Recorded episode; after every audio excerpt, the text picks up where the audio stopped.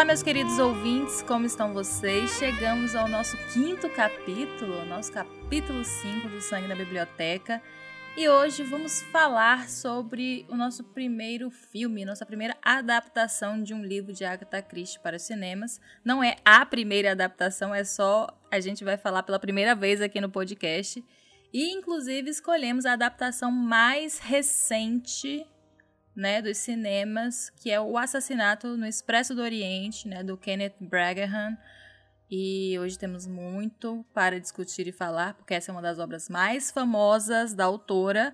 Mas antes da gente iniciar, gostaria de me apresentar. Meu nome é Ana Bélico, para você que está chegando agora, você que já está acompanhando, olá. E quem está aqui comigo, meu companheiro de bancada, Alexandre Teixeira. Ó, oh, eu vou admitir logo agora, eu nunca li o livro, eu só assisti o filme e eu só assisti essa versão. Então, eu não vou poder comparar com nada, né? Tudo que eu disser agora vai ser baseado na versão de 2018, que saiu aqui no Brasil, e 2017, que saiu lá nos Estados Unidos. Mas não se preocupe não, gente, porque eu li o livro faz tanto tempo que eu não lembro de nada, né, dos pormenores nem nada. E isso é bom porque futuramente, mais para frente, a gente pode trazer uma resenha do livro, né? A gente pode trazer uma resenha do livro com aquele episódio da série do Poirot, alguma coisa assim, uma coisa casada. E a gente fala sobre o livro é, mais pra frente. Eu acho que é até legal porque a gente fica com o olhar da obra mesmo. Eu, quando estava pesquisando, né, porque eu sempre fiquei com uma, uma dúvidazinha sobre essa história, e eu fui pesquisar no final, depois que eu assisti o filme. E eu achei um site, na verdade é uma wikia, né, de Agatha Christie, que tem todas as versões desse filme. Inclusive, não. Desse filme não, desse livro, né? No caso, todas as adaptações. Inclusive um jogo que eu não sabia que existia. Né? E várias adaptações para cinema. E a série do Poirot. Então, são bastantes. A gente, eu não assisti todas. Eu assisti a da série do Poirot, li o livro e assisti essa de 2018. Mas não tem problema, gente. Esse podcast é para ser infinito. A gente tem muitas coisas para comentar. Então hoje a gente vai trazer a visão do filme especificamente e depois mais para frente, quem sabe, né, gente? A gente faz um, a gente lê o livro, assiste a série do Poirot, faz um comparativo dos três. Eu espero que até lá eu lembre do livro, né? Porque eu descobri hoje, na verdade descobri ontem, né, assistindo que eu leio ou, ou eu assisto alguma coisa, né, alguma obra envolvendo romance policial depois de um tempo, minha mente parece que ela apaga a história. Bem-vindo ao clube. esqueço. Porém, enquanto eu estava assistindo o filme, eu lembrei de tudo antes do filme terminar. Aí eu fiquei, ah, então essa aqui termina. Porque antes eu não lembrava de absolutamente nada. Eu não lembrava dos personagens, eu não lembrava quem era o culpado, eu não lembrava qual era o rio da história. Pelo menos você lembra enquanto tá assistindo e eu que não lembro. Eu só sei, geralmente surpreendo, ó, oh, como se nunca tivesse visto. Tá vendo? Querendo ou não, tem uma vantagem, porque a obra para você sempre vai ser a primeira vez. Você sempre vai ter a mesma reação é. que você tem. Sim. Mas é isso, gente. Então, vamos é, comentar algumas curiosidades sobre a obra e sobre o trem. Mas antes disso, Xande, nós temos uma cartinha temos uma cartinha do Spartacus. E a gente vai ler aqui hoje, mandando a sua segunda cartinha aqui pro podcast.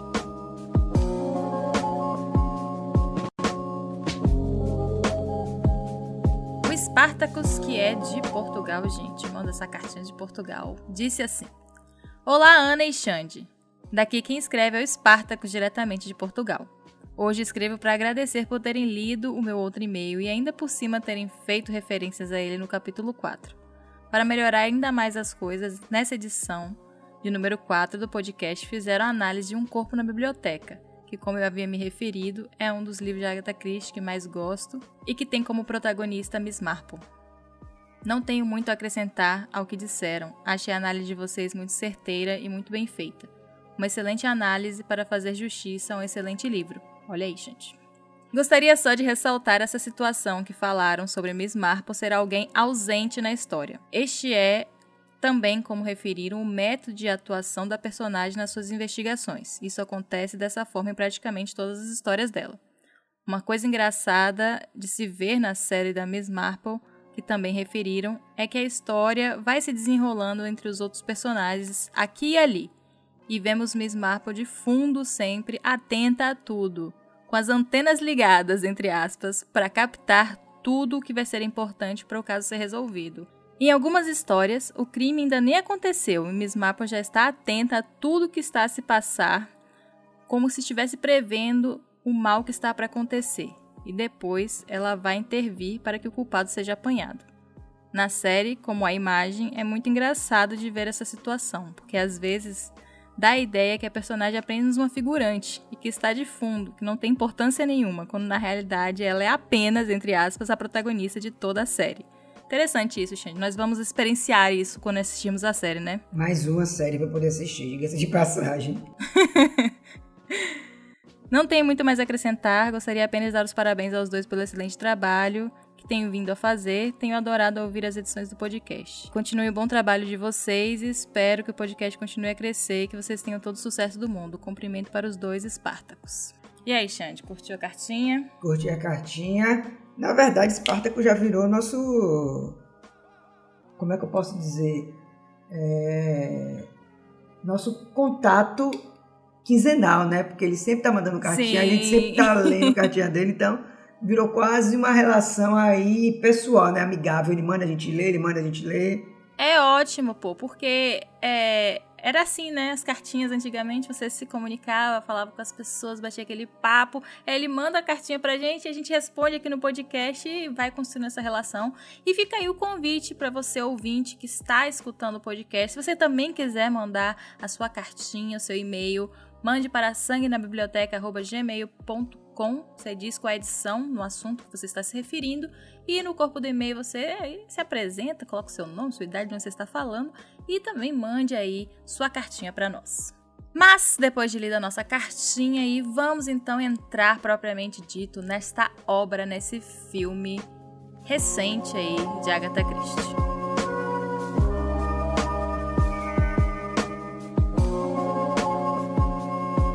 Bom, como eu já tinha mencionado, né, essa foi minha primeira experiência né, com o assassinato no Expresso do Oriente. Nunca vi as outras adaptações, né, nunca li o livro, então quando eu assisti ele a primeira vez foi sem saber nada da história, né? Até porque às vezes eu acabo meio que me forçando a não ler ou não assistir, por quê?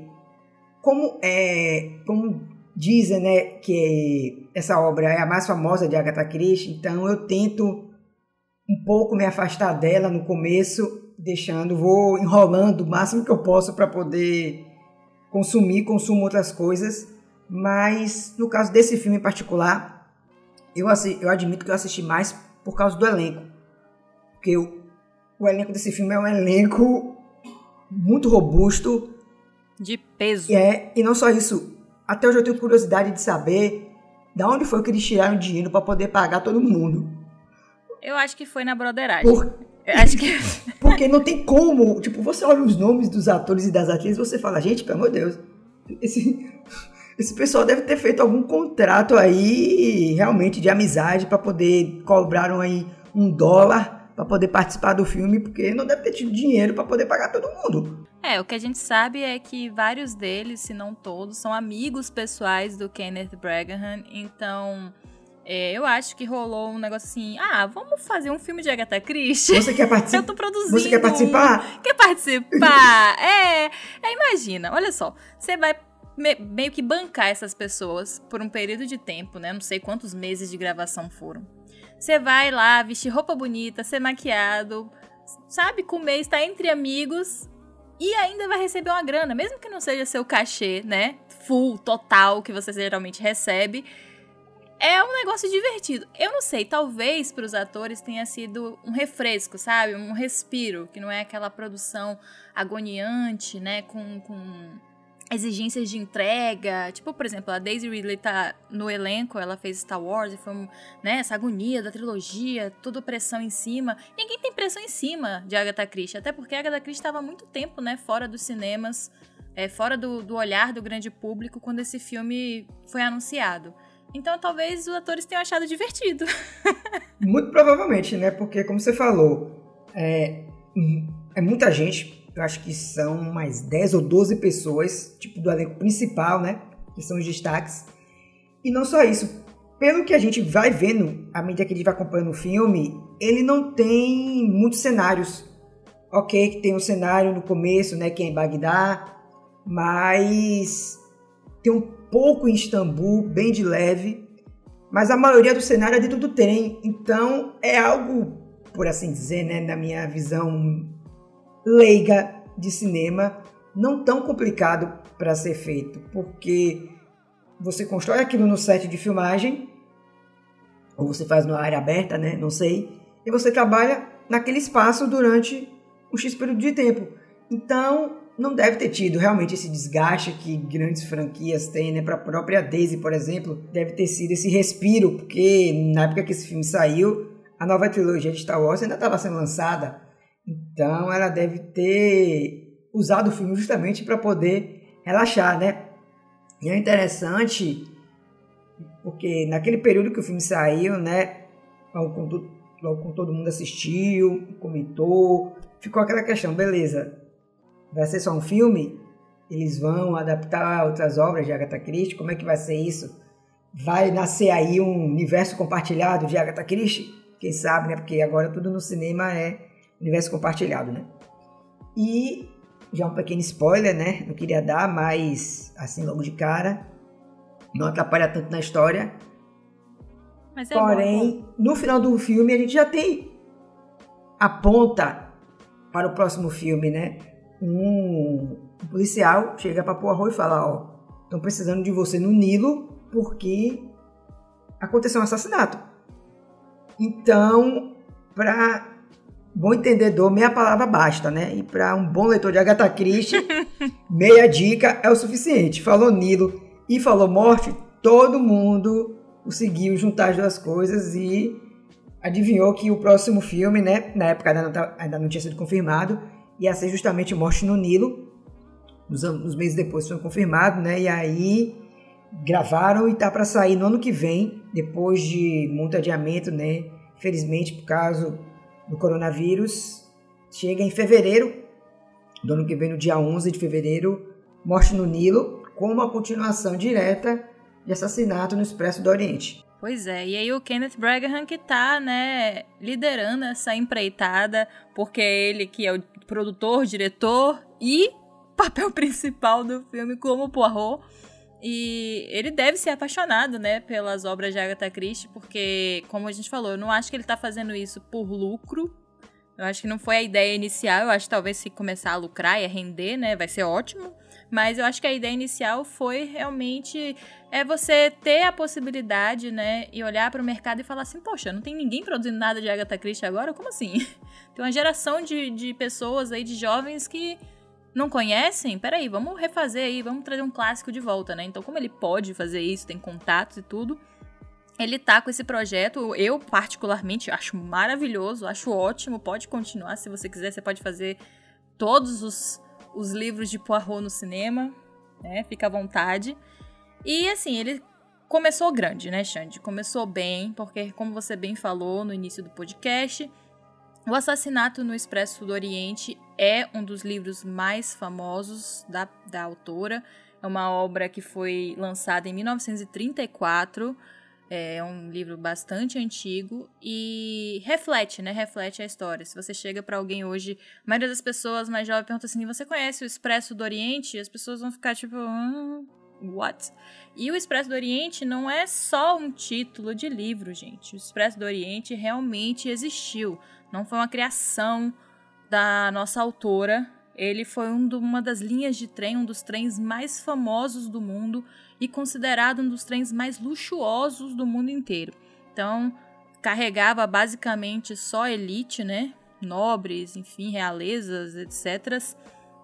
É, ele era um trem que ligava Paris a Constantinopla, que atualmente é Istambul, ou seja, ele cruzava a Europa, né? E ele foi inaugurado em 1883 Isso a linha foi mudando, tá? Conforme o tempo, né? Foram adicionando paradas, tirando paradas, enfim. E era realmente um sucesso. Você passava dois dias e três noites, eu acredito, no trem. E lá eles tinham vagão de restaurante, vagão de bar e dormitórios, o que era algo inédito na Europa, já acontecia nos Estados Unidos, mas na Europa era algo inédito, então era puro luxo. E eu acho legal que no filme eles fazem questão de mostrar isso, eles fazem questão de mostrar o luxo, a organização, o trabalho da staff do trem, né, o primor, a limpeza, tudo do bom e melhor, a comida, enfim. E é muito interessante ver isso retratado em, em, em tela, principalmente para nós aqui no Brasil, que não temos cultura de trem. E eu vou particularmente dizer uma coisa para vocês. Isso é uma coisa que me incomoda muito até hoje.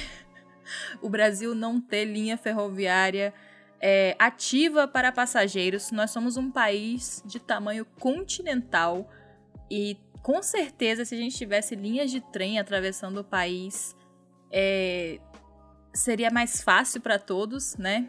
Daria uma desafogada em estrada, por exemplo, em aeroportos. É, e seria bem legal porque tem muitos lugares bonitos no Brasil. A gente tem algumas linhas de trem que funcionam para turismo.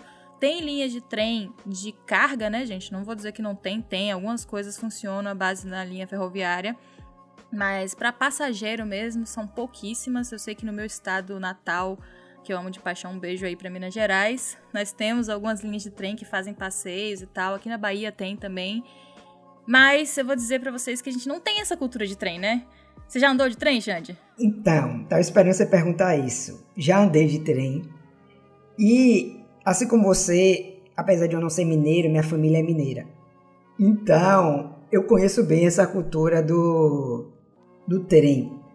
Uhum. E a viagem que eu fiz foi uma viagem, por assim dizer, longa. Eu saí de Belo Horizonte e fui para Vitória, do Espírito Santo, de trem com minha mãe. Foi, Oi, que legal. Foi uma experiência nova, né? Porque a gente sai um pouco daquela situação do carro e do ônibus né, que estamos acostumados. Sim. A rota é uma rota completamente fantástica. A visão é literalmente maravilhosa. Tipo, eu fiquei deslumbrado, né? Foi um dia de viagem. Porém, eu tenho que admitir, foi um pouco tedioso. Porque é aquilo, né? Tipo, o trem ele tem que ir em uma certa velocidade, né? Não pode correr justamente pela, pelo tamanho dele, pelos locais em que a estrada de ferro foi construída, né? Tinha situações que de um lado a gente tinha montanha e do outro lado a gente tinha apenas um precipício, né? Então, você ficava naquela, naquela coisa. Mas, ah, e nessa situação também em que eu fui, tinha uma família com umas crianças no mesmo vagão ah, que eu e minha mãe, e isso não colaborou para a viagem. para sua experiência, é, né? Para a viagem funcionar muito bem. Mas tirando esses pequenos detalhes, a viagem foi, foi muito interessante, foi muito prazerosa, né? É, querendo ou não, acaba sendo um momento para você relaxar, né? Porque você junta aí a paisagem, a velocidade do trem, você não tem que se preocupar com ter que estar tá dirigindo, né? Com muitas paradas, você acaba visitando cidades que você provavelmente não iria visitar. Como você mesmo mencionou, né? O itinerário de um trem é um itinerário diferente. Ele tem pontos em que ele para, tem pontos em que ele não para tem cidades que ele visita, né? Então, essa viagem foi uma, foi uma descoberta. Na verdade, foi uma vontade que minha mãe já tinha, né? Ela aproveitou que a gente estava de férias e falou: Ó, bora visitar sua tia em Vitória? Eu falei: Bora, a gente vai como? A gente vai de trem. Eu falei: Ok, tudo bem, vamos de trem. Então, foi, foi algo novo, né? Eu pretendo repetir daqui a alguns anos tive um pouquinho mais velho, tive um pouquinho mais paciente, mas se você, caro ouvinte, ainda não teve a oportunidade de fazer essa viagem de trem, ou qualquer viagem de trem, né, seja aqui no Brasil, ou seja fora do Brasil também, né, quem sabe, assim como Espartacus, né, vai que Espartacus também já andou de trem. Pois é, isso que eu ia falar, lá na Europa é muito mais normal, né, é você ter viagens de trem é, trem é um veículo de transporte absolutamente normal no dia a dia das pessoas. Inclusive trens de curta distância, né? Que ligam, por exemplo, cidade satélite até a capital. Enfim, e é normal você viajar de trem. E é bem, às vezes, bem mais barato, dependendo do trem, da linha. É bem mais barato que você viajar de avião. Eu, particularmente, fui para a Europa e já viajei várias vezes de trem. E é uma experiência muito louca, sabe? Porque é, lá as coisas são pensadas, né, para transporte, não é só, tipo, ah, não é turístico, as pessoas realmente se movimentam e viajam pelos países, né, não é só dentro do país por trem. Então a gente fez viagem tipo de virar à noite, aí no meio da noite você ser acordado pelo condutor para checar seu passaporte e sua passagem porque você tinha atravessado a fronteira e você já estava em outro país. Então, né, enfim, é toda uma experiência muito louca. Mas, curiosidade, só antes a gente entrar é, diretamente no filme, é que o Expresso do Oriente, não é que ele existe hoje, né? Existe uma linha que sai de Estrasburgo para Viena. É uma viagem de uma noite. Você pode ter essa experiência, né? De, enfim, é, viajar num, num trem antigo. E além disso, né, aproveitando do sucesso do Expresso do Oriente, em 1982 um empresário é, a, inaugurou um serviço de trem chamado Venice Simplon Oriente Express e comprou vários vagões da década de 20 e 30 que ele restaurou e hoje oferece um serviço caríssimo.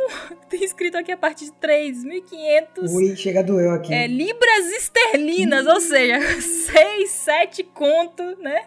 Cada libra é, para você fazer uma viagem de Londres para Veneza. E funciona entre março e novembro. Então, só aí, né? Se você quiser ter um gostinho e tiver bastante dinheiro, quiser viajar num um quase expresso do Oriente, tem aí para você esse serviço.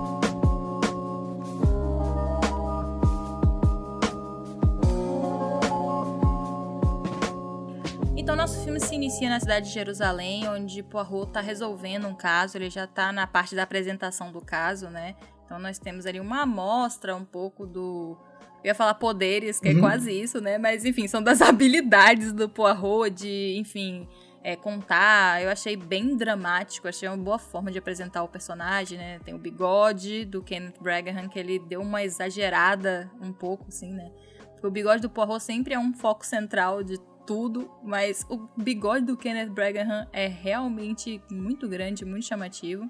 E ele tá literalmente né, numa multidão, meio que com três líderes religiosos, numa cidade, né, que é muito religiosa, e ele acaba resolvendo lá um crime quando ele é desviado, né, sua atenção é desviada para é, um outro caso, né, que eles, enfim, é, falam, olha, a gente tá precisando de você e tal. E nisso, né, enquanto ele está se movimentando, ele acaba encontrando é, os Mr. Book, Mr. Book, não sei, vamos, Mr. Book, é, que é o sobrinho do dono do, Ori do Expresso do Oriente. E, né, ele acaba embarcando nesse trem, né, e diz que ele, sei lá, vai descansar, né? São três dias, são dois dias, três noites. Ele ia ficar lá de boa, comendo comida boa, né? De boinha no trem, na primeira classe. Só que, para sua surpresa, o trem está lotado, né? E, para mais a sua surpresa ainda, é que na primeira noite acontece um assassinato, né? No trem. E, né?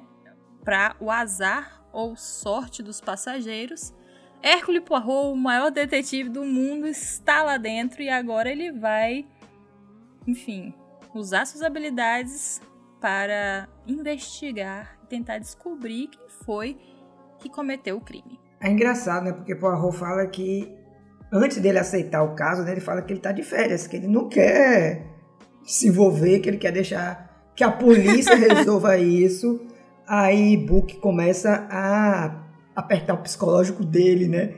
Falando, ó, oh, você vai deixar mesmo a polícia resolver isso? Você vai deixar que o inocente seja enforcado? É, aí Poirot pensa e fala, não, é, já que eu tô aqui, vamos, vamos resolver isso, né? E é interessante porque a gente fala né, que o trem estava lotado, mas eu acho que não foi nem só a minha sensação, também foi o que foi mostrado pelo filme, né? Parece que o trem lotado se resumia a todas as testemunhas do caso. E a equipe. É porque, na verdade, o que estava lotado era a classe que essas pessoas podiam ah, viajar. Você sei, tem que entender entendi, isso. Entendi. Esse pessoal não se mistura, não vai para é, você viu que na hora, no início do filme, ele fala assim, nossa, o trem tá lotado para botar o Poirot. Aí ele pergunta assim, não tem nenhuma cabine da primeira classe? Aí ele fala, não. Mas e aquela cabine especial que a gente guarda só pra, né, personalidades? Também alguém pegou. E nem na segunda classe ele já faz um, um segunda classe, quer dizer, a segunda classe ainda era algo assim, né, ok. Porque a terceira classe geralmente é quem não tem muito dinheiro. Eu acho que talvez nem é. existisse no, no Expresso do Oriente uma terceira classe. Mas ali naquelas primeiras cabines, né? Onde a galera do dinheiro ficava, estava lotado. É isso que ele quis dizer. Porque Poirot, assim, não é que ele seja ricaço, mas é, o nome dele era né, tão importante que onde ele ia, o povo metia ele em primeira classe em tudo. Então, era assim, Poirot precisava fazer a viagem, né? Ele precisava ir para, acho que era para Londres, não sei, não lembro mais. E, enfim, o trem lotado, ele inicialmente é colocado numa cabine dupla, né, com um dos passageiros. E nessa cabine dupla, ele vai ficar um pouquinho até oferecerem o, próximo, o próprio Mr. Book oferecer a própria cabine para ele ficar lá na primeira classe. E pra gente se situar e entender melhor né, a nossa vítima, nós vamos falar um pouco é, dos personagens. Então, a gente já sabe do Poirot, já sabe do Mr. Book. Agora a gente tem a Condessa Andrini, Andreini, alguma coisa assim. e o seu marido, né? Que pelo que eu entendi é um dançarino famoso. Eu acho que é isso. Sim, é, eu fiquei, na verdade, eu fiquei, né, eu fiquei com essa dúvida, né? Porque Uhum. Ela fala que ele é dançarino, mas ela também é dançarina, mas eles são dançarinos de tipos diferentes. Aham. Uhum. É, eu não eles não especificam, né? Eu não sei se ele é um personagem que existe ou baseado em algum personagem que existe. Ela é bailarina e ele dança alguma outra coisa, talvez balé, talvez em companhias diferentes, talvez ele seja uma companhia melhor, né? Alguma coisa assim. E então tem esse casal que são considerados VIPs, né? Os caras sem é, passaporte diplomático, não deve ninguém deve incomodá-los e tal. Nós temos uma princesa a bordo, a princesa Dragomirov e sua acompanhante é, Hildegard Schmitz, então você vê que a gente, quando a gente falou que era dinheiro, gente era de gente de dinheiro. Alto escalão é, é, é real mesmo. Nós temos a Pilar Estravados, né, que é uma missionária. Nós temos Edward Rashett, né, que é um comerciante de antiguidades, arte, enfim. É Hector McQueen, que é o secretário do senhor Cratchit, que faz suas contas, cuida da sua vida pessoal, e também um mordomo, né? Quase basicamente isso, né? Um, uma pessoa que trabalha fazendo as outras coisas, que é o Edward Masterman, também para o Sr. Ratchet. Então ele tá com dois funcionários, né? Ele mais dois funcionários. E além dele também tem o Marques, que é um vendedor de carros e é, o Dr. Abnut, Ar Arnut, acho que é isso. E a senhora Hubbard, né, que parece ser uma solteirona que está aproveitando a vida e o dinheiro. E por último agora, né, dos personagens que são passageiros, a Mary Danahan, né, que até onde a gente sabe é professora de geografia, ou enfim, algo assim, né?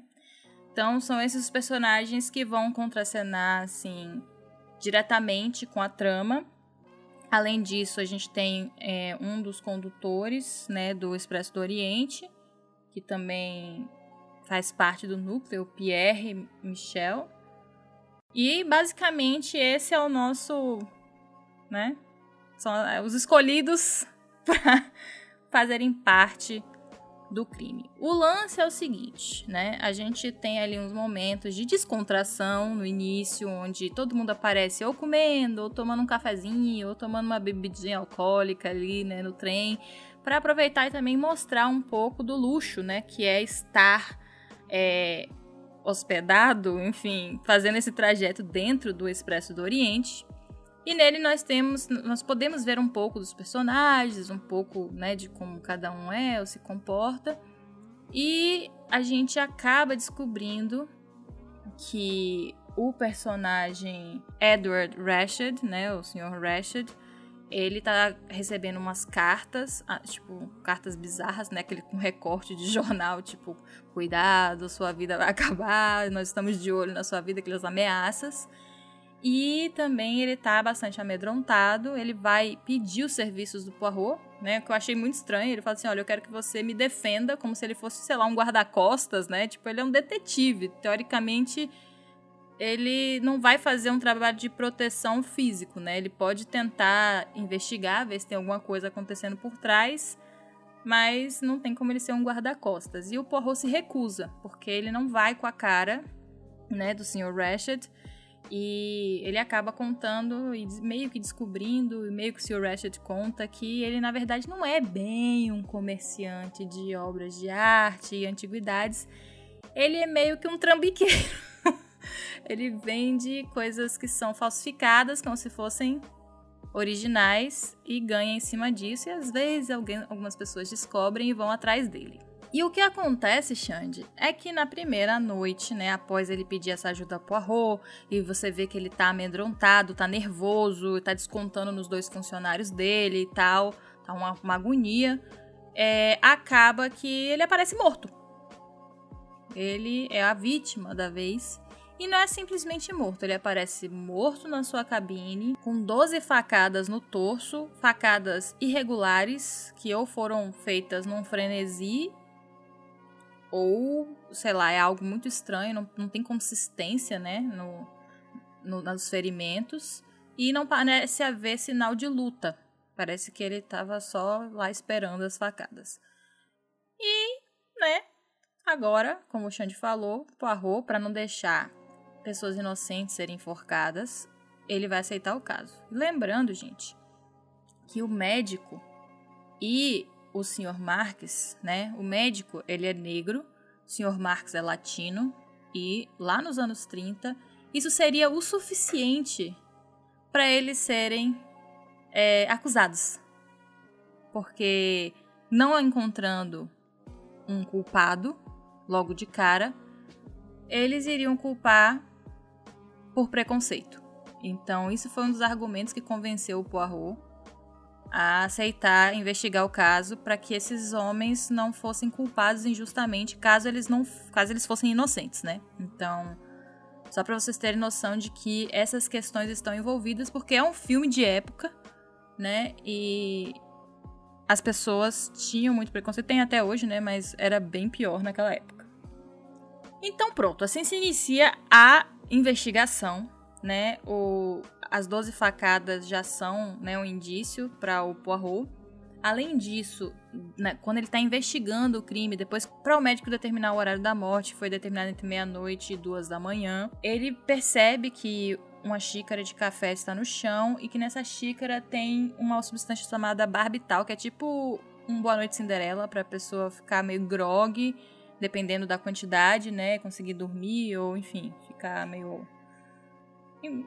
Meio tonta, acredito.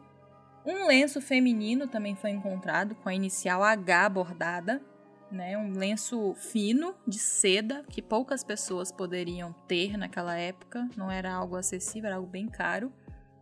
E um pedaço de papel que tinha sido queimado. Né? Então ele guarda essas informações nas suas pequenas células cinzentas e imediatamente pega o papel para usar um truque, né, que era feito de pegar um papel que havia sido queimado, colocar em cima de um braseirozinho ou uma lâmpada de, de, de gás, né? E as palavras, teoricamente, eu nunca experimentei isso, nunca vi nenhum experimento científico, mas as palavras brilhariam com a brasa, né, a tinta, e ele conseguiria ver o que estava escrito. E nesse papel ele pega a nota seguinte, né? Que na verdade está faltando umas letras, mas ele consegue deduzir a seguinte mensagem: O sangue de Daisy está em suas mãos e você será morto por isso. E a partir disso, Xande, né? Porque Poirot é um homem antenado, né? E fora que ele está envolvido em praticamente tudo que é grandioso no universo dos crimes, ele deduz que esse papel está ligado com um caso que, assim, é, deixou o mundo inteiro em choque, que aconteceu nos Estados Unidos, é, onde uma menina de 3 anos foi sequestrada e assassinada né? O caso Armstrong, pelo que todo mundo conhece, né? Então, um, um casal, Coronel Armstrong e sua esposa Sônia, tinha uma menininha, e essa menina foi simplesmente raptada e após pedido, né, um resgate em dinheiro, ela foi morta.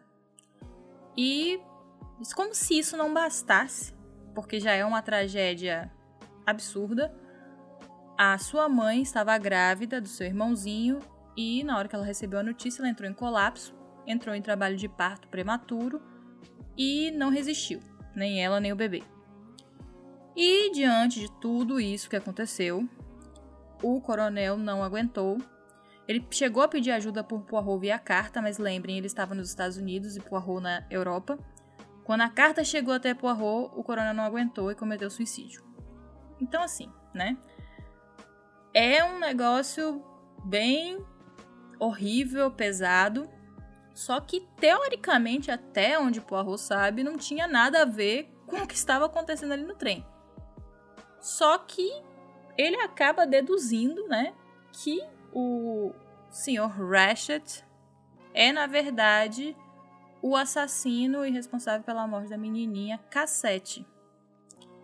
E é aí que a investigação vai tomar um outro rumo primeiramente sem os passageiros entenderem, porque o que a gente percebe, né, quando a gente está assistindo o filme, é que ele já meio que tá nessa linha de investigação, depois que ele descobre isso, é, né, E o interessante é porque, como você falou, né, a história ela, dessa guinada, né, ela ganha essa outra proporção, e a partir daí a gente vai notando alguns detalhes de alguns personagens que começam a fazer sentido dentro da história.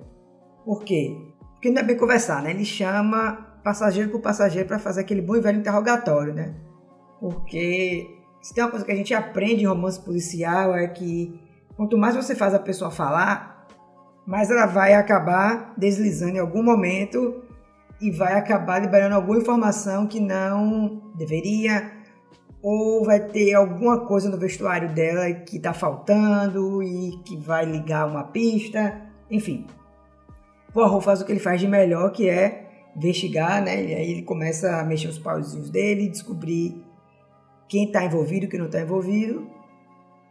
E até onde eu me lembro, né? O primeiro a primeira testemunha, né, acaba sendo o McQueen, né, que é o secretário do, do cassete.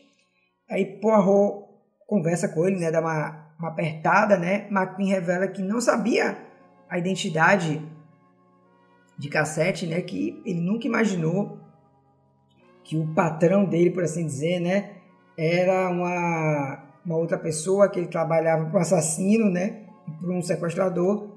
Então ele fica meio desnorteado. Porém, eu notei uma coisa logo no, no primeiro momento em que ele apareceu, porque a cabine que Poirot divide no começo do filme, né, logo quando ele chega no no trem é com o McQueen. E quando o McQueen abre a porta, ele tá bebendo, tá com aquelas garrafinhas né, de metal que a gente cansa de ver nesse tipo de filme. E pela própria expressão facial dele, né, já dá pra ver que ele já tá meio alto ali por causa do álcool, né? E é algo que ele se mantém durante todo o filme. Então, pelo menos a sensação que eu tive é que se ele não soubesse de alguma coisa, né, se ele não tivesse é preso, por assim dizer, eu acho que ele não estaria consumindo o nível de álcool que ele consumiu, porque normalmente, né, personagem que consome muito álcool é porque ele quer tentar relaxar o máximo possível de uma situação não muito agradável, né? Então, ficou ali aquela dúvida, será que ele sabe? Será que ele sabia? Será que ele está mentindo? É, o Poirot pressiona é. para ver se consegue, justamente por perceber isso, né, da bebida. E o que acontece é que os passageiros começam a cada um contar uma história doida. É, algumas coisas acontecem que são estranhas no meio do caso, né? Tipo, batidas. É, tentam falar com o Sr. Rashid em alguns momentos e ele responde em francês, que teoricamente é uma língua que ele sabia pouco. Tem uma mulher misteriosa que corre no corredor com um, um kimono de dragão vermelho. E Poirot fica assim: onde é que essas coisas se encaixam no caso, porque teoricamente ninguém ali seria um assassino, né? Porque a gente tem que lembrar, essas pessoas geralmente não eram acusadas de coisa e quando eram, era um escândalo, pessoas muito ricas, pessoas influentes, então não é de bom tom, né? Você fazer esse tipo de acusação. E então, teoricamente, as pessoas queriam dar a resposta que entre aspas, é mais fácil. Tipo, alguém entrou no trem durante uma das paradas, né? Assassinou ele e saiu. E é isso. E vamos viver com essa com essa informação. Só que quanto mais Poirot investiga e mais ele interroga as pessoas, vão deixando alguns fatos escapar, como o Xande bem disse, né? Algumas coisas o Poirot descobre sozinho, outras coisas as pessoas vão deixando. Então, por exemplo, ele começa a fazer as ligações com o caso dos Armstrong. Então, é, a gente tem o Martinez, né, o, o, que, é, que a gente mencionou que era latino, é, deixando a mala cair, né, quando o trem foi descarrilhado, que a gente até esqueceu de comentar isso, acontece um acidente na estrada ferroviária quando eles estão passando por uma geleira, e acaba um avalanche, Eles tira ficam presos ali durante, acho que o quê? Um dia, uma noite, né? Ironi ironicamente, uhum. eu fico pensando, se esse deslizamento de neve né, não tivesse acontecido, o assassino teria conseguido escapar. Porque, escapar Sim. entre aspas, né? Ia chegar em Londres ou na próxima parada, né? A polícia ia se envolver, porém teria dado mais tempo para despistar. Só que a neve parece que foi um, uma benção divina. E falou: ó, vou prender todos vocês aqui durante esse período de tempo, então resolvam aqui essa morte. É... Eu botei uma neve, botei um detetive, agora vocês se resolvam aí. Pois é, ele deixa, acaba que quando o trem descarrilha, né, causa um impacto, né, todo mundo cai das cabines, cai da cama, cai de onde tava, e ele deixa cair uma mala e nela tem, tipo, umas fotos de quando ele era chofer, né, ele era motorista, e parece que Poirot consegue ver ali muito rápido, que ele cai no chão também, junto com, né, na mala e tudo, que tinha alguma ligação com o Coronel Armstrong. Então ele fala assim, pô, peraí, primeiro aparece aquele bilhete, depois aparece isso aqui, Aí ele começa a prestar atenção no nome McQueen, né? E aí faz a relação com um advogado famoso que fez uma acusação e acusou uma pessoa errada, né? Uma pessoa que era a faxineira da casa, acho, um tal de Suzanne. Ela foi acusada e quando ela foi acusada, ela não aguentou e tirou a própria vida. E quando foi, foi provado que ela era inocente, o cara desabou. E esse McQueen adivinha quem era? Papai do queridinho beberrão. E aí Porra falou: não, peraí. Tem muita. Isso aqui tá com muita coincidência para ser apenas uma coincidência. algo, algo errado está muito errado aqui. Então, quando acho que ele entrevistou, Xande, a, conde, a condessa, não, a princesa. Deu estalo, que, né? Aí ele teve certeza absoluta de que não tinha nada a ver com alguém externo, era uma coisa interna e muito ligada ao caso Armstrong, né? Ele entrevista a princesa lá, ok, já, não tá falando princesa, gente, não é uma princesinha da Disney, não, é uma senhora, viu? É, sei lá, com seus 70 por 80, 90, um negócio assim. E ela, ele acaba descobrindo que ela é madrinha da menininha que foi assassinada, da Daisy. E aí, pô, aí fica demais, né? É o chofer, o filho do, do, do advogado, é, ela, né, com essa ligação. E aí, pronto, aí ele começa provavelmente desenterrar da própria mente os fatos, né, que ele sabia sobre o caso, fora que ele recebeu a carta do coronel contando tudo que tinha acontecido. E ele foi fazendo suas próprias ligações e meio que eu acho que a partir dessa entrevista com a princesa, onde ele descobre isso, né, que ela era amiga da da, da avó da menina, né? Ela era próxima à família, muito ninguém que vai ser madrinha de alguém que você não conhece, né? Ela era bem próxima à família. Ele começa a fazer as investigações com outro olhar, né? De tentar achar a relação das pessoas com esse caso. E a gente pode ficar enrolando aqui, né, Xande? Ficar falando tudo que ele fala, fez de processo, mas a grande verdade é que todos ali tinham um envolvimento com o caso Armstrong. Como já dizemos, né? Todo mundo tinha o rabo preso. Por quê? À medida que Poirot vai fuçando, né, vai desencavando essa história do caso Armstrong, mais verdades acabam vindo à tona, né? E é engraçado porque nessas horas você, no caso do telespectador, né, a gente começa a ter flashbacks do filme.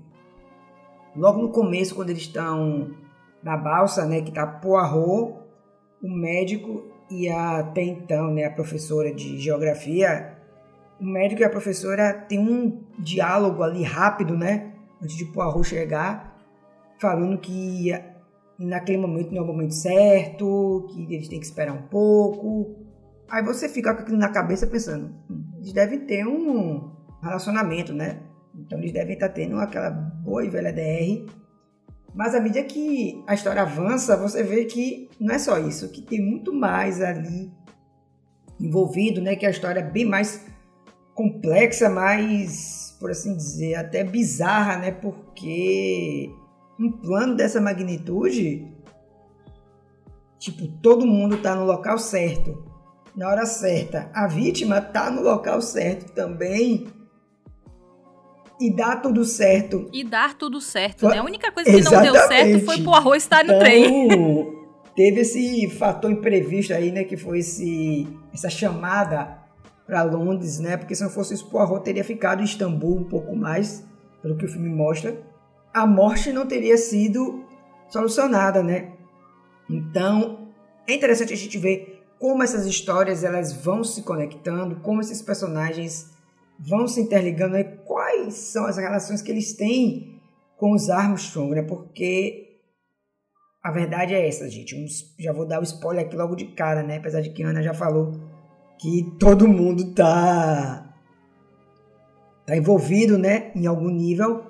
A verdade é que todos os passageiros, passageiros principais, né, que a gente citou no começo Todos eles têm uma relação com a família Armstrong, ou seja, por ser parente ou por ter feito parte do corpo de empregados da família. Então, a gente descobre como foi essa relação, né?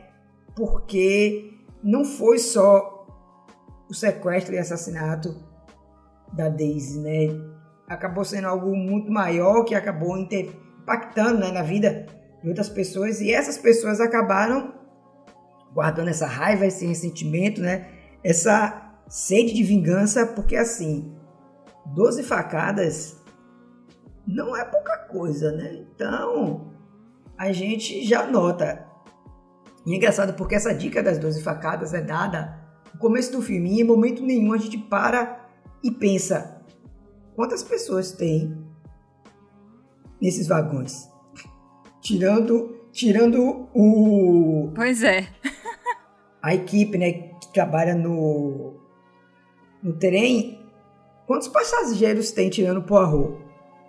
Então, na hora a gente não tem essa ligação, porque a gente não para para poder contar. Será que tem 12 pessoas aqui? Será que essas 12 pessoas são as 12 pessoas que deram a facada? e o pior, são facadas, são facadas irregulares. Então, Provavelmente não foi a mesma pessoa que fez as 12 facadas. Exatamente. Pois é, e aí o que acontece é que a gente tem essa ligação. E uma coisa que eu, como eu falei lá no início do podcast, é que eu não entendi era por que exatamente o Ratchet, cassete, por que, que ele tinha sequestrado a menininha, né? Eu sempre fiquei com essa dúvida, mas por quê? Entendeu? E aí eu fui pesquisar e aí tem um lance que é baseado em fatos reais de que algumas gangues nos Estados Unidos sequestravam crianças, sei lá, pessoas de uma maneira geral, para pedir o resgate. Era uma, uma coisa, uma prática normal da gangue. E teoricamente, em alguns casos devolviam, mas em muitos casos, caso a polícia estivesse chegando muito próxima de descobrir e tal, eles acabavam assassinando a vítima depois de recolher o dinheiro. Então era por isso, ele fazia parte de uma gangue, né, que fazia isso. E por isso ele sequestrou a menininha, porque o Coronel Armstrong tinha dinheiro. Você vê as ligações, né? Ele conhecia uma princesa, a princesa era, tipo, a, é, é, eu quero falar afilhada, mas não é. Era a madrinha da menina. Então, é isso. Então, basicamente, eu vou falar rapidamente aqui quais são as relações de cada personagem com essa família e com o caso, né? Então, a Condessa é a irmã mais nova. Peraí. Antes da gente começar, só para o pessoal entender. Tem o casal principal, que é o Coronel Armstrong, e a Sônia, e a filhinha Daisy, tá? Então, a partir disso, a Condessa é a irmã mais nova da Sônia, né? Ou seja, tia da, da Daisy. Nós temos a secretária, empregada, enfim, da princesa, a Hildegard Schmidt, né? Que era a cozinheira dos Armstrong a Pilar Estravados, que era que hoje é missionária, ela era enfermeira, é, enfim, cuidadora, babá da menininha. E é interessante porque você falou da Pilar, né? E em determinado momento do filme ela fala que ela não bebe, que ela não ingere bebida alcoólica, né? E quando vem essa revelação de que ela era cuidadora da Daisy, a gente descobre o porquê dela não consumir bebida alcoólica mais, né? Ela e também pelo fato dela ter ido muito para vida religiosa, ela se culpa por essa por esse sequestro, né? Por essa por essa morte porque ela deveria estar cuidando da Daisy, porém ela tinha ingerido vinho em grande quantidade, acabou ficando bêbada e dormiu. E isso facilitou com que Cassete entrasse no quarto da menina e sequestrasse ela. Sim. Então ela carrega essa essa culpa, né, esse remorso uhum. pela, pelo sequestro e morte da, da Daisy. Exatamente. Então a gente tem o McQueen, já sabe, né? Ele é filho do advogado, né? Que teve sua carreira e vida destruída depois que ele acusou injustamente a faxineira. O médico era amigo pessoal do coronel Armstrong. É, eles serviram juntos e depois que eles saíram, que acabou a guerra, o coronel meio que é, apadrinhou, né, por assim dizer, o médico e pagou pelos estudos dele na faculdade de medicina, porque, lembrando, ele era um homem negro e não tinha oportunidade para fazer isso. E as universidades permitiam apenas um por turma. As universidades não, a universidade que ele cursou permitia um aluno negro por turma. Ou seja, vocês sabem, né? Se vocês entendem um pouco de história da segregação de raças nos Estados Unidos, é aquela coisa horrorosa mesmo. Tem vários filmes aí que abordam sobre isso, se vocês tiverem interesse de ver. E deixa eu ver quem mais aqui. Nós temos o mordomo do Sr. Rashid, que era também serviu junto com o Coronel Armstrong e não foi péssimo ver, né, a família se desintegrando tudo. Ele serviu como era como se ele fosse um assistente do coronel, né? Um cordinha aí para quem sabe não sei se Cordinha ou só general, mas enfim. Era como se fosse um assistente, depois ele trabalhou para o Sr. Armstrong. A própria, né, Michelle Pfeiffer, né, que fez a senhora Hubbard, era a mãe da Sônia e a avó da Daisy. A professora de geografia Mary ela era governanta, ensinava de, é, a menininha, né? E, enfim, fazia como se fosse uma tutora. Então você vê todo mundo, né? envolvido nisso tudo. E, gente, ficou, acabou que a gente não falou de um personagem lá no começo, né?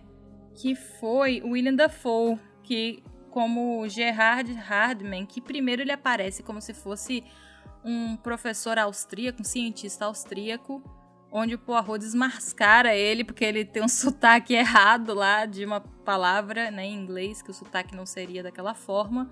E aí ele admite que, na verdade, ele é um ex-policial, né, que estava trabalhando, entre aspas, disfarçado para o Sr. Ratchet, que, na verdade, o papel dele foi encontrar o Ratchet, né, o, ca o cassete, e para poder esse plano acontecer, ele foi o primeiro é, o primeiro passo do plano, né? Foi usar as habilidades dele para encontrar onde é que ele estava, porque depois que o crime aconteceu, é, ninguém fez a ligação com o cassete.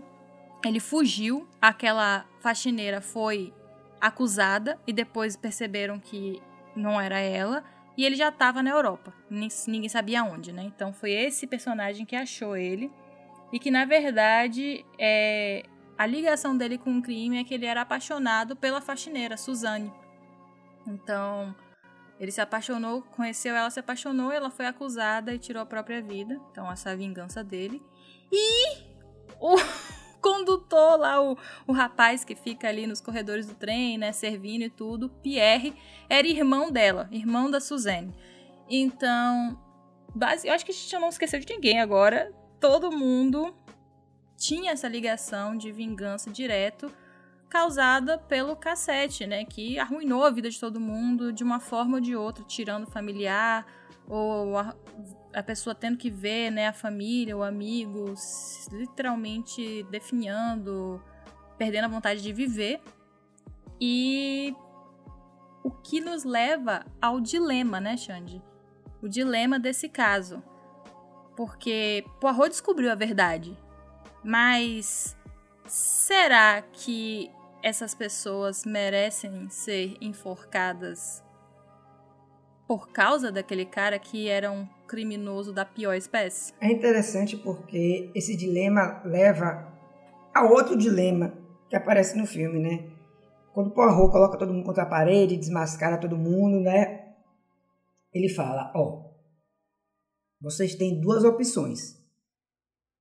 Ou vocês me matam para eu não contar, porque eu vou contar à polícia.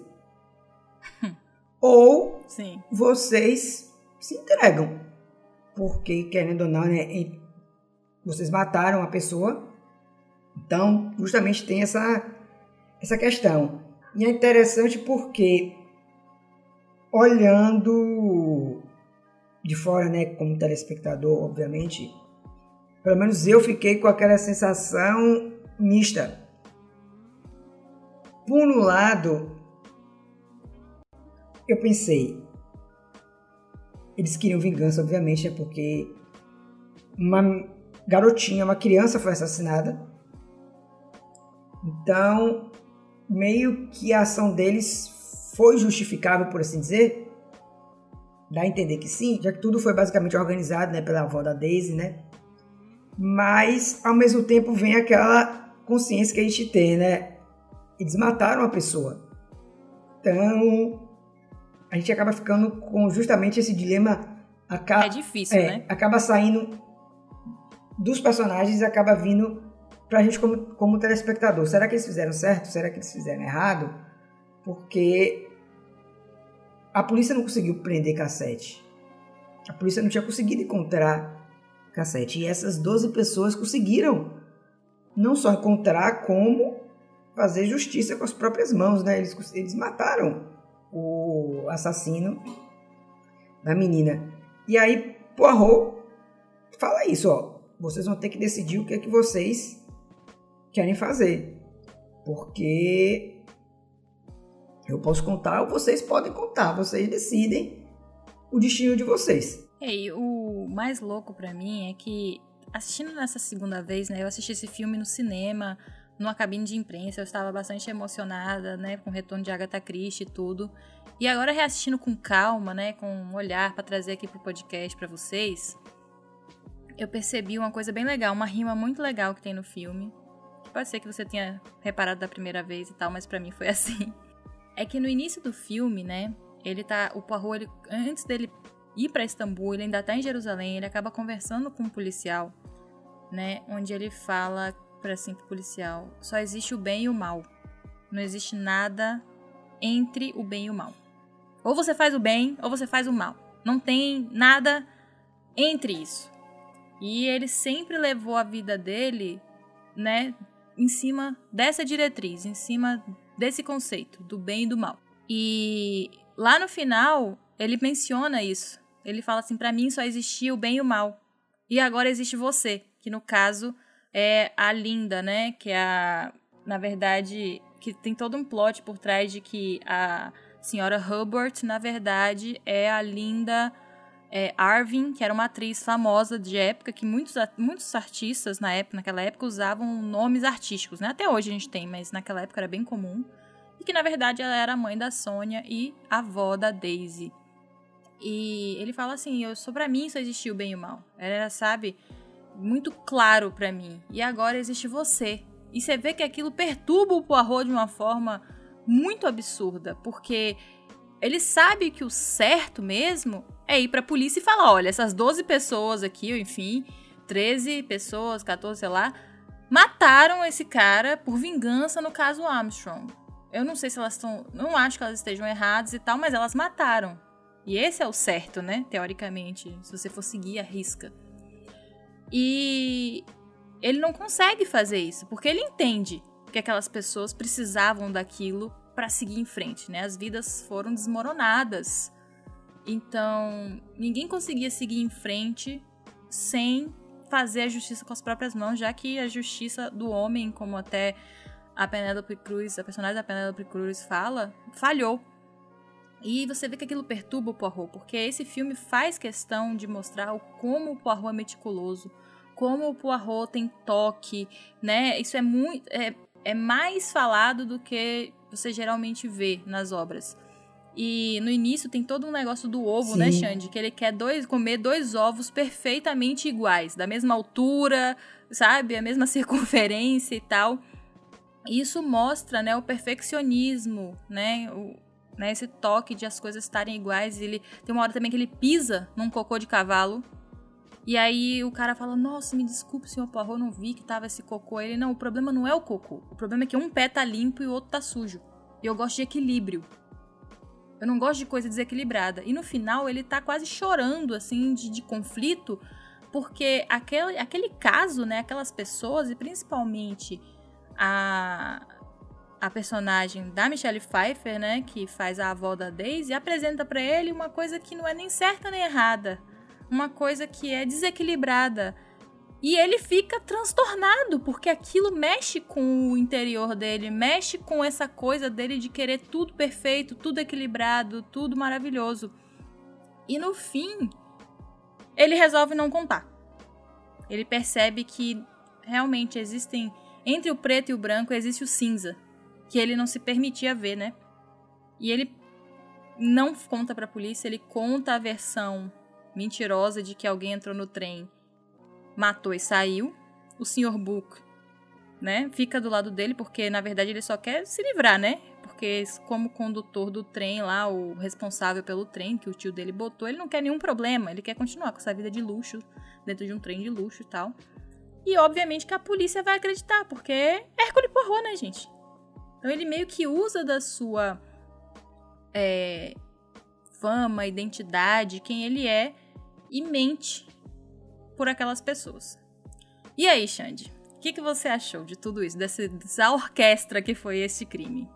Eu achei muito bem orquestrado, porque são, como a gente já mencionou, né? São 12 pessoas matando uma pessoa só e em teoria conseguiu sair impune, né? Porque o filme termina com Poirot saindo do trem. Eu entendi que ele saiu antes da parada dele, né? Antes de chegar a Londres, justamente para ele não ter uhum. que continuar nesse nesse dilema, né? Eu acho que ele não estava mais conseguindo. É, olhando aquelas é isso, pessoas. Ele não estava né? mais conseguindo ficar na, no mesmo ambiente que as outras pessoas. E aí ele sai e, e o trem segue. Então a gente não sabe de fato qual foi a resolução do crime. Se, as, se essas pessoas elas se entregaram, se elas continuaram seguindo sua vida. Seguiram sua vida e ele não é. entregou ninguém, nem elas se entregaram. Então, eu acho que foi interessante esse filme ser o primeiro, justamente para já mexer com a bússola moral do Poirot, porque ele agora não uhum. enxerga mais o mundo no preto e no branco. Ele sabe que tem um Sim. área cinza ali no meio que pode ser usada em algum momento, né, a depender do que seja o crime. E vai ser interessante se, obviamente, né, o, roteirista responsável pelos próximos filmes trabalhar com isso. porque Isso. a gente vai, vai ver nesse novo olhar de Poirot, em cima das investigações dele. Provavelmente em Morte no Nido ele vai lembrar de alguma coisa do Expresso do Oriente, né? Ele deve ter algum flashback, né? Algum, por assim dizer, estresse pós-traumático envolvendo esse caso. Ele vai precisar É. digerir né, essa informação e essa Porque situação ele toda. sai de um crime e vai cair em outro crime. Então ele não vai ter esse tempo, pelo menos eu acho que não, né? Pra poder respirar, pra poder esparecer Fazer uma isso, sessão de fazer terapia. terapia dele ali, pentear o bigode dele com calma, relaxar, antes de cair em outro crime. Então vai ser algo direto. Então isso vai mexer, obviamente, com a cabeça dele, né? Porque não foi um crime qualquer. Foi um crime decorrente de um outro crime que ele provavelmente iria investigar, mas não deu tempo. Então é, acaba sendo uma avalanche de, de situações para o pobre coitado ter que lidar e não surtar durante todo esse tempo. E você não sente também que ele não contar foi, tipo assim, o- um favor ou então, assim, um pedido de desculpa pro próprio Coronel Armstrong porque ele não chegou a tempo, né? Porque o Coronel Armstrong pediu a ajuda dele, só que a carta demorou demais, enfim, a gente não sabe exatamente o que foi que aconteceu, se a carta demorou, se o Poirot demorou de responder, demorou de ver e tal. E o coronel acabou tirando a própria vida. Isso seria tipo como se fosse a ajuda que ele não deu pro coronel na época. Ó, eu não tinha pensado por esse lado. Mas agora, parando para pensar, justamente é algo interessante, até porque, né, a gente tem aí pessoas totalmente ligadas à família Armstrong, né?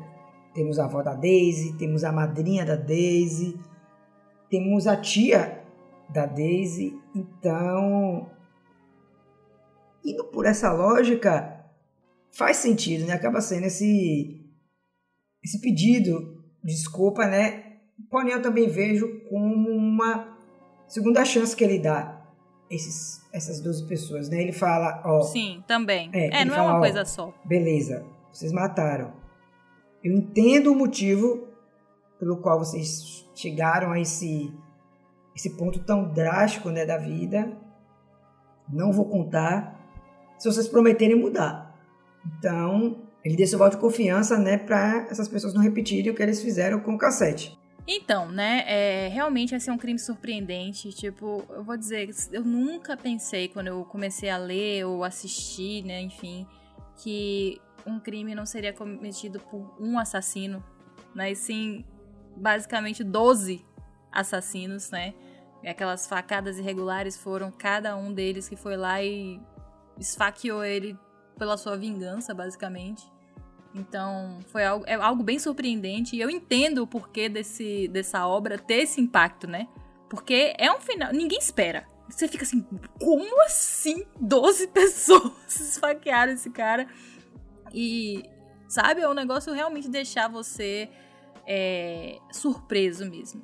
Então a Agatha Christie ela tem esse poder, né, de te surpreender quando você acha que ah não, vai ser uma coisa simples, vai ser assim ou assado e ela traz uma solução completamente inédita na sua mente e você fica em choque. Mas é isso, gente. Hoje analisamos aí o filme do Kenneth Bragaham, O Assassinato no Expresso do Oriente. Eu vou pedir para que vocês mandem cartinhas, comentem se vocês já leram o livro, viram alguma outra adaptação, se assistiram essa, gostaram, né? A gente vai deixar para fazer comparações quando a gente lê o livro e assistir a série, né, Agatha Christie's Poirot. E aí a gente comenta mais sobre o Poirot do Kenneth, né? Até porque a gente só tem um filme, vamos esperar sair Morte no Nilo, ver, né, como é que ele vai interpretar de novo. E mandem pra gente no sangue na biblioteca@gmail.com o que vocês acharam. E também se você tiver Instagram, né, Xande, seguir a gente no Instagram. Exatamente, é só ir lá naquela velha barrinha, né, de busca que vocês já conhecem, escrever o nome do nosso podcast, né, Sangue na Biblioteca, junto ou separado que vai aparecer nosso perfil, né, e é só seguir. Ele está sendo atualizado quase todo dia, né, não só com edições do nosso podcast, né, mas com curiosidades, com notícias envolvendo a Agatha Christie, então vale muito a pena conferir. E é claro, lembrando que você pode apoiar este projeto do podcast Sangue na Biblioteca através do meu apoia-se pessoal, o Material Bélico ou Matbel. O link vai estar aqui na postagem do podcast para vocês e lá você pode escolher um valor de 5 ou 15 reais para apoiar esse projeto e diretamente vai estar sendo convertido aqui para o Sangue na Biblioteca e suas futuras produções. E aí você vai fazer parte desse time de apoiadores que já apoiam esse projeto, como a Cristiane de Araújo, Amélia Simões, Andréia Silva, Letícia Matos e Thaís Pavão. É isso, gente. Muito obrigada pela sua presença. Estamos muito felizes com a chegada da nossa quinta edição. Os detetives Ana e Xande agora irão descansar, porque este capítulo acabou.